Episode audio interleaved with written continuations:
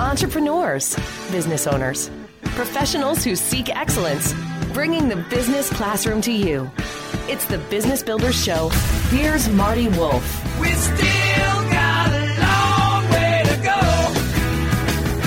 Yes, we all got a long way to go. Welcome to the Business Builder Show with Marty Wolff, the show for entrepreneurs, business owners, and business leaders. I'm Marty Wolff, your host for the Business Builder Show, and along with my executive producer, DC Taylor, we will be your guides on this learning journey. Let me tell you my super objective in being with you today. I want to enthusiastically share stories and information to inspire leaders so they can inspire others. I'm proud to let you know we record the Business Builder Show in the studios of 94.3 FM The Talker, which is part of Bold Gold Media, and we are in Scranton, Pennsylvania. The Business Builder Show is distributed by C Suite Radio. You can find our show and many other fine shows at c-suiteradio.com. This podcast is a part of the C Suite Radio Network. For more top business podcasts, visit c-suiteradio.com. My guest with me today is Dan Kenary, and Dan serves as the chairman and chief executive officer of the Massachusetts Bay Brewing Company, aka the Harpoon Brewery. Hi, Dan. How are you? Hey, Marty, I'm fine. Thanks for having me on. Uh, I'm delighted. Um, to set this up a little bit, I knew of you, and uh, I was uh, kind of you were brought to my forefront or to my mind, if you will, by Mike Lewis's great book. And that book is we'll give a shout to him is When to Jump If the Job You Have Isn't the Life You Want. Again, by Mike Lewis. And in this book, you say you are quoted as saying you are one of many stories that Mike talked about. Here's what you say. I laugh when I say this, but it's kind of true. Waking up and facing the challenges of a startup is like waking up and taking a punch in the face every day. So, so I hope you got past that punch in the face, Dan. Now it's maybe only two, two to three days a week, so I'm feeling good 30, 32 years in. That's after 32 years in. It's only a couple days a week, huh? All right. So give us the backstory, Dan. Again, uh, as as what, however you'd like to start. You have a fascinating beginning, so uh, Oh, tune us in, you. man. Yeah. You know, I think the the fact that I kind of came into entrepreneurship from a much larger company, which I think is a very common story, so I think folks would understand this. But you know, when you work at a big bank like I did, you know, your days are pretty much set. You have your meetings and you go out, you try to sell this or that, or whatever. But little things typically don't go wrong, and you get into your startup environment where you're responsible for absolutely everything, and you got you're running around in a million, you know, at a million miles an hour and a hundred different directions, and lots of stuff goes wrong all the time. And so you learn very quickly, even if you put together a wonderful business plan, and we had a pretty good one. That res- resiliency is absolutely essential to being successful. It's basically just being able to say, like, okay, well, that just happened, but I just got to move on, or I just got to figure out another way to do it because I got to get it done. Yeah. And um, yeah, and I, I I find even as as the company's gotten bigger, and my role has changed. I'm still in a leadership position, obviously, and now I, I need to inspire my folks to kind of have that same attitude. That yeah, you're going to take some punches, and it's a very competitive industry, and you just got to keep getting up and go back go back at it. That's how you win. That is how you win. Now, we probably, uh, I really connected with you when part of your story is that you're younger and you like drinking beer. So I, conne- I connected with that, Dan. I understand that. I that. still like drinking beer. But you, in between, I guess, school and work, uh, or you had some time, and I guess you traveled and you experimented or tasted different brews. Tell me about that. Yeah, Marty, this is I, I'm obviously will date myself here. I'm 57, so I graduated from college in '82, and for those old enough like me to remember, back then the U.S. was absolutely it was a really boring, barren place as far as beer was concerned. Beer was a commodity. It was light yellow lagers, coast to coast. And I, Yeah, yeah. People look at you today like they have no idea. No, you. What are you talking about? And I think, no, no, no. You don't understand. Coast to coast, it was the exact same choices, and even if there were regional players back then, you know, like Narragansett up here, Rheingold or, or Utica Club or Stroh in Detroit, Old Style in Chicago, Rainier in Seattle. Mm-hmm. They all tasted the same. They're all light, light yellow lagers mm-hmm. with very, very minor exceptions, right? You'd have Guinness in certain major cities, et cetera. But I did a backpacking trip to Europe for two months after college and it was like a kid in a candy store because I had plenty of beer, you know, before that time, and, and loved it. Loved loved the sociability of beer. I just liked everything about it: the history, the sociability, the flavor, etc. How it brings people together. And uh, traveling in Europe, coming into these towns in Belgium, the UK, Germany, and like, oh my God, this is incredible. The history. Breweries are right down in the, in the center of town. We used to go to try to visit breweries. They'd be out on the interstate someplace or a big factory and these are beautiful old brick buildings with gorgeous beer gardens. I'm like, this is incredible. So this is what beer can be. So came back, got into banking, you know, did the have to take a serious job after college. Still was thinking about beer, and a college classmate approached me. He was in his second year business school and said, "What do you think about the beer business and and and turning one of this report I'm doing on the micro brewing movement, which is just getting started up in Seattle and Portland, into a brewery in Boston?" And I said, "You know what? I really don't think I'm going to be a banker. Yeah. Not cut out for it." Yeah. and said yes and went with him and another gentleman that he went to school with and we raised four hundred and thirty thousand dollars and opened the doors here in Boston in nineteen eighty six. Hey, Dan, that was a lot of money back then. Yeah, you know what? It was. Yeah. It was. I mean, we didn't have to raise too much more over the years, probably another three hundred thousand over the next like, you know, eight years in a couple of offerings. But yeah, you know, that was a decent amount of money back Yeah. then. And people look at all the equipment that we have Yeah. And they're like, well, it's kind of a capital intensive industry. So actually, that's not a lot given what you're seeing people raising today. No. But then, Um, but then it was. so the whole idea of the microbrewery was really starting. You were seeing um, coffee kind of going through this uh, uh, transition, if Yeah. you will, right? You kind of saw things happening, right? Coffee, ice cream. You know, it used to be, you know, the best, the only coffee was like gas station coffee and Maxwell House and that kind of stuff. Yeah.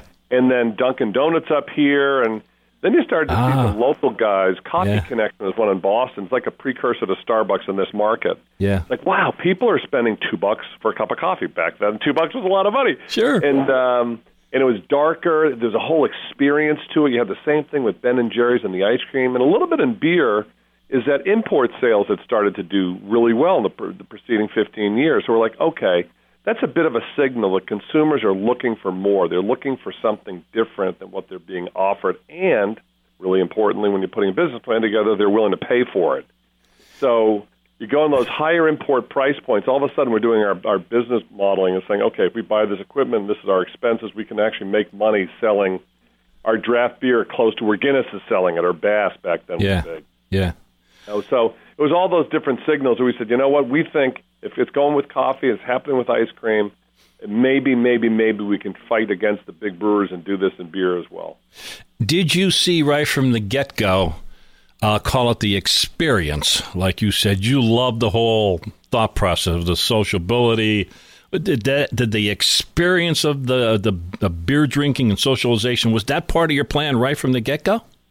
Absolutely. You know, when people come to our brewery here in Boston, we're right in what now called the Seaport. It used to be the South Boston waterfront. It was all warehouses and parking lots, and Whitey Bulger did his stuff down here. It was not a great area. Yeah. And the whole city's moved down this direction in the last 20 years. So now we are right on the water in the middle of a beautiful part of Boston, six minutes from Logan Airport. But we, we, we got to this location because it was a mile from downtown, and we said we always wanted our brewery in a place where we could have visitors.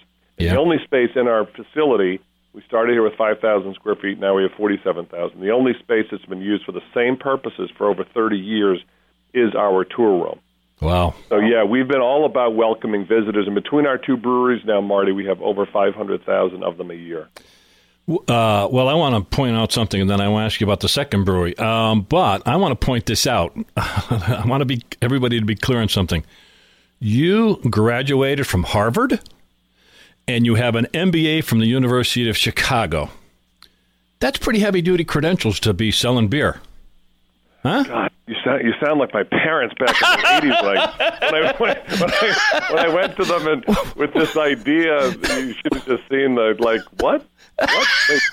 And then I think it was the, they did the old rope a dope, you know, and they kind of thought it would just go away. And Yeah. I came back. I remember saying to my father, who I was the most then I'm most proud of in my entire life, and said. Uh, I said, "Well, do you just want me to send you a postcard when I decide what I want to do? Because I think I want to do this." And he just couldn't get it. But then they turned out to be incredibly supportive and invested. Sure, in sure. My guess um, is my one guess of the is things, again, as I said to you, the history of beer is pretty wild. You know, it's been around for thousands of years. I I love Yeah. the his, history part of it. I was a history major, so that Yeah. plays up there. Stay here for more of the Business Builders Show with Marty Wolff. My friends at nastpartners.com asks you, who will take you there? The predictive index allows you to decode the complexities of your people and realize what drives workplace behaviors so you can ensure alignment, reach your team's true potential, and achieve your business objectives faster than ever. The predictive index uses proven science to help you manage across the hire to retire life cycle with scientifically validated workforce assessments that provide high impact insights in minutes. That's the predictive index. Learn more at nastpartners.com. That's my friend Dave Nast at nastpartners.com. That's N A S T, nastpartners.com. My guest is Dan Kenary, and his name is spelled K E N A R Y. And he is the chairman and chief executive officer of the Harpoon Brewery. My name is Marty Wolff. I'm your host for the Business Builder Show. We're having a great discussion.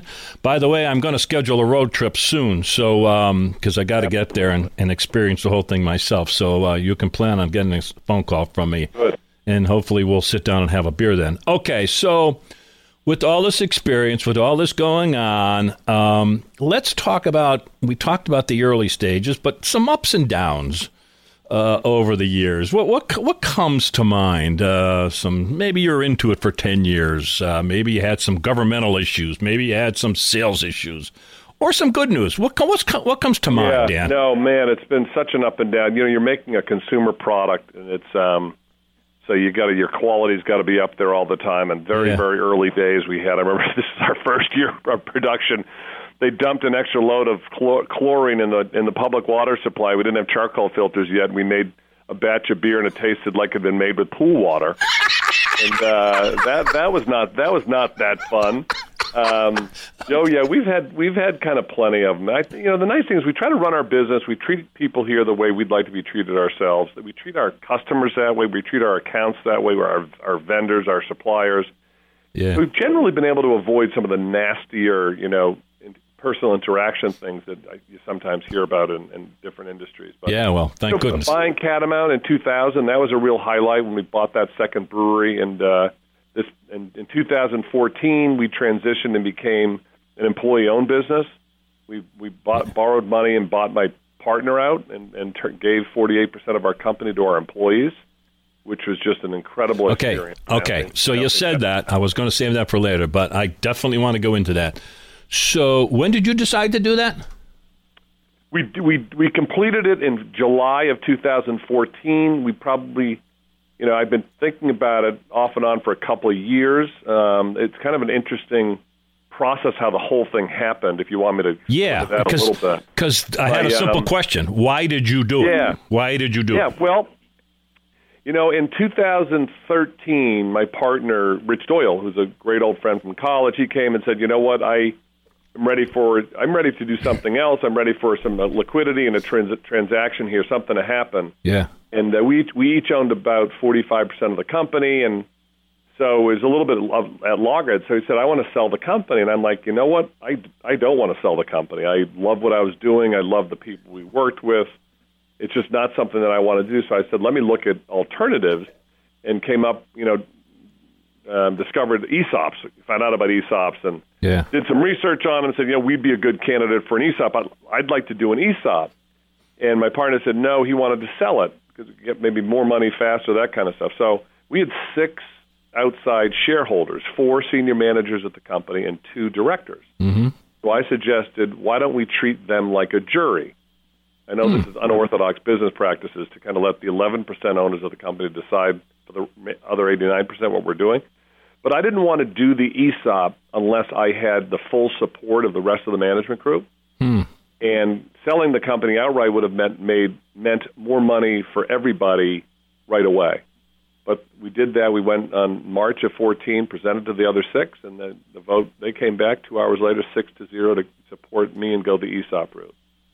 So in July, we gathered the whole company together up in our beer hall here in Boston, and um, it was a unusually attentive, well-behaved harpoon group because the taps are always open, and these meetings kind of you can hold people's attention for like 40 minutes, and then that's it. Yeah. But I had invited some of the bankers and people to help helped us get the deal done. I invited them to come that night, and so they were kind of the strangers in Yeah. suits along the wall. Yeah. made everyone really nervous.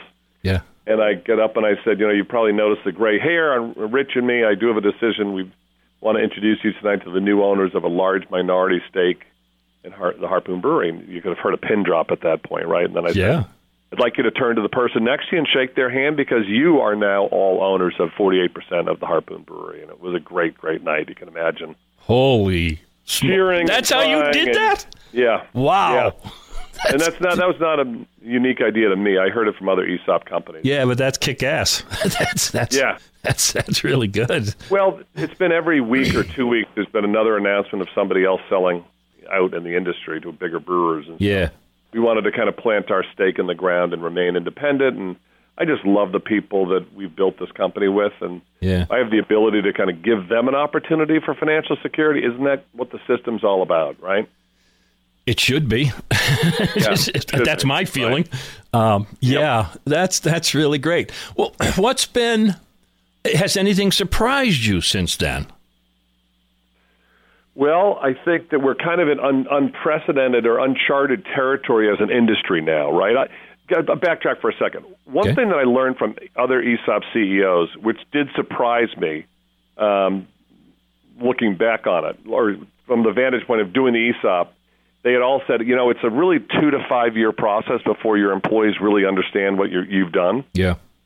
And that's true. I think people think, well, gosh, that announcement, that would have been like, that's it, right? They get it, and everyone's kind of, you know, ready to go, charged up. It's like, yeah, you know, you have people that already get it, but others just don't really get it. And it takes them a year or two to s- kind of get these statements and say, wait a sec, I've got this account, and I'm not putting any money into this, but look at what the balance is. Hmm. And all of a sudden, and then you have to educate and try to Yeah. get people really engaged. And we do that through an ideas program, regular meetings, events, parties, that kind of stuff. But that was that was that's been a longer process than I would have thought it Yeah. was. Yeah. The benefits have been outstanding too. I mean, people here are engaged and fired up, and we really enjoy each other, which is Yeah, well, I mean, the whole we'll we'll sum it up by saying financial literacy. The whole financial literacy thing is what Yeah. they're they're getting an advanced education. Obviously, is critically important for for the well being or the health of an organization. So you- you're just you're doing it in in that fashion. You and your team are doing it in that and fashion. really, Marty, the well-being of society. When you think about it, it's Amen. not like many people work at places now where they've got lifelong pensions and they don't have to worry about this stuff. uh, amen. Everyone's got to build their own security, and so if we can help that not only with the ESOP but also with this, as you say, financial literacy. That talking about the system, talking about business, about savings, etc. yeah. Hopefully, when ki- kitchen table discussions in the evening become much more um, informed. Uh, I can guarantee it is. I'm sure you're already hearing that. Okay, so you're talking about employees. I know you're very heavily involved in your community. Uh, I know you're heavily involved in your industry. Why do you do that? You know, I'd say the community piece of it, it just kind of grew up organically. Remember, I talked about how we located our brewery right, right downtown, and one of the great things about the beer business is we have a very fungible product, right? So, hey, Marty Wolff is running a charitable event for XYZ cancer or, you know, muscular dystrophy or Lou Gehrig's disease, whatever it is. We could, do you need beer for it? Yeah, I'd love beer. That would really help. Great, let us get it to you. So Uh, yeah. it just started in the early days, people asking and us just saying yes, or people hearing about events we like saying, "Can we give you beer for that?" Yeah. Uh, and it just kind of started. and We started doing more and more, and we run these. You know, this road race that sells out in about 45 minutes for 5,000 runners. That raises over 200 thousand dollars a year for Lou Gehrig's disease research, and we do the Vermont Food Bank and Cancer Yeah. Center in the Upper Valley. We just it's just kind of in our DNA, and then we have a full time person who runs what we call Harpoon Health. Tried to put it under one umbrella uh, to kind of manage all the different things that we like to do, and it comes from, as I call it, it comes from stakeholders, meaning employees, customers, partners of ours that have a cause that they'd like to support, like us to support, Yep. go all in to help them out. And That's all just- good. So, so why so why so much support to the industry? Why is that important to you and to your fellow stakeholders and shareholders? You know, you know, in, in way back in the start, you know, the, we were all kind of alone. You know, there were a handful of breweries around the country. Right? When we started, there were around 100 breweries in the country. Now there are almost 7,000. Yeah. So you knew everybody in the industry across the country, whether it was Ken Grossman at Sierra Nevada or Jim Cook at Sam Adams. You know, you kind of knew the different people, and you said, "Well, we got to try to come together because, you know, the big guys are going to take care of themselves. The wholesalers are taking care of themselves. But we have some specific issues that really matter to Yep. us as small Yep. brewers, like access to fresh hops, for example. Like big brewers say, we're going to buy this year's entire crop, which they could do. Yeah. We're in trouble. or they're yeah. going to say, you know what, we have chain teams that sell to all these big national chains or regional chains, and we're going to block you guys out because we've got the deal with Kroger or with Harris Teeter or whatever. Right. So all of a sudden, it's like, geez, we've got these kind of bigger issues that unite us as a group of you know small brewers Fascinating. better get together. And so my partner Rich and I just got very involved from very early on, and it's been it's been it's been a great way to meet people in the industry, and it's also been really important to try to make sure that our interests are protected because we're Yeah. a very heavily regulated business, you know. Yeah. Well, I was going to ask you, how do you learn? You just answered that question. I'm sure there's other ways, but uh, but that uh, that peer group and, and, and all that kind of stuff. So. My guest has been Dan Kenary, and his spell last name is K E N A R Y. Harpoon Brewery has a wonderful website. I'm sure people can find that. Correct, Dan? Absolutely, Har- harpoonbrewery.com. It's great. So um, let's wrap up this way. Uh, great discussion. Thank you for taking time. What what what of what we talked about in this past uh, 18, 19 minutes? What, what do you want people to really remember, other than Harpoon Brewery, of course? What, what was what came out that you want really you want people to remember from this discussion? Well, you know, it's going back to what we just started on with Mike Lewis's wonderful book about when to jump. I I think we all have so many choices to make in our careers, and we can be passive spectators, if you will, or we can be active participants. And I would just challenge everyone. You know, you, we all spend a lot of our lives at work, and to really give it a lot of thought about what you want to do, why you want to do it, and whatever you're doing, make sure you do it really, really well, and try to leave that place and the world around you a better place. And if you do that, I think if we can all do that, and highly fractured times in our country, right? We can maybe maybe make uh, create better spaces for all of us to be happy together and productive and lead lead fulfilling lives. And I dare to say, leave a legacy is what you are already working on. So, Dan Kenary with uh, Harpoon um, Brewery has been with us today. Dan, thanks so much for being with us on the Business Builder Show. You're very welcome, Marty. Nice to talk with you. Thank you for listening to the Business Builder Show with Marty Wolff. Reminding you to find all our shows and many other great shows on C Suite Radio. That's c-suiteradio.com. On behalf of myself, Marty Wolff, your host, and DC Taylor, my executive producer, thank you for listening to the Business Builder Show. But stay tuned for information on how you can become part of the C Suite Network. Bringing the business classroom to you. It's the Business Builders Show with Marty Wolff. As a loyal fan of this C Suite radio show, we've got an unbelievable offer for you. Listeners to the Business Builder Show get 50% off a C Suite Network membership. The C Suite Network will help you become the most strategic person in the room. You'll have access to top notch benefits and networking, all helping you get the most out of your position. Take advantage of this limited time offer today. Learn more about the C-Suite Network membership at c-suitenetwork.com slash CSR. Again, that's 50% off a C-Suite Network membership at c-suitenetwork.com slash CSR.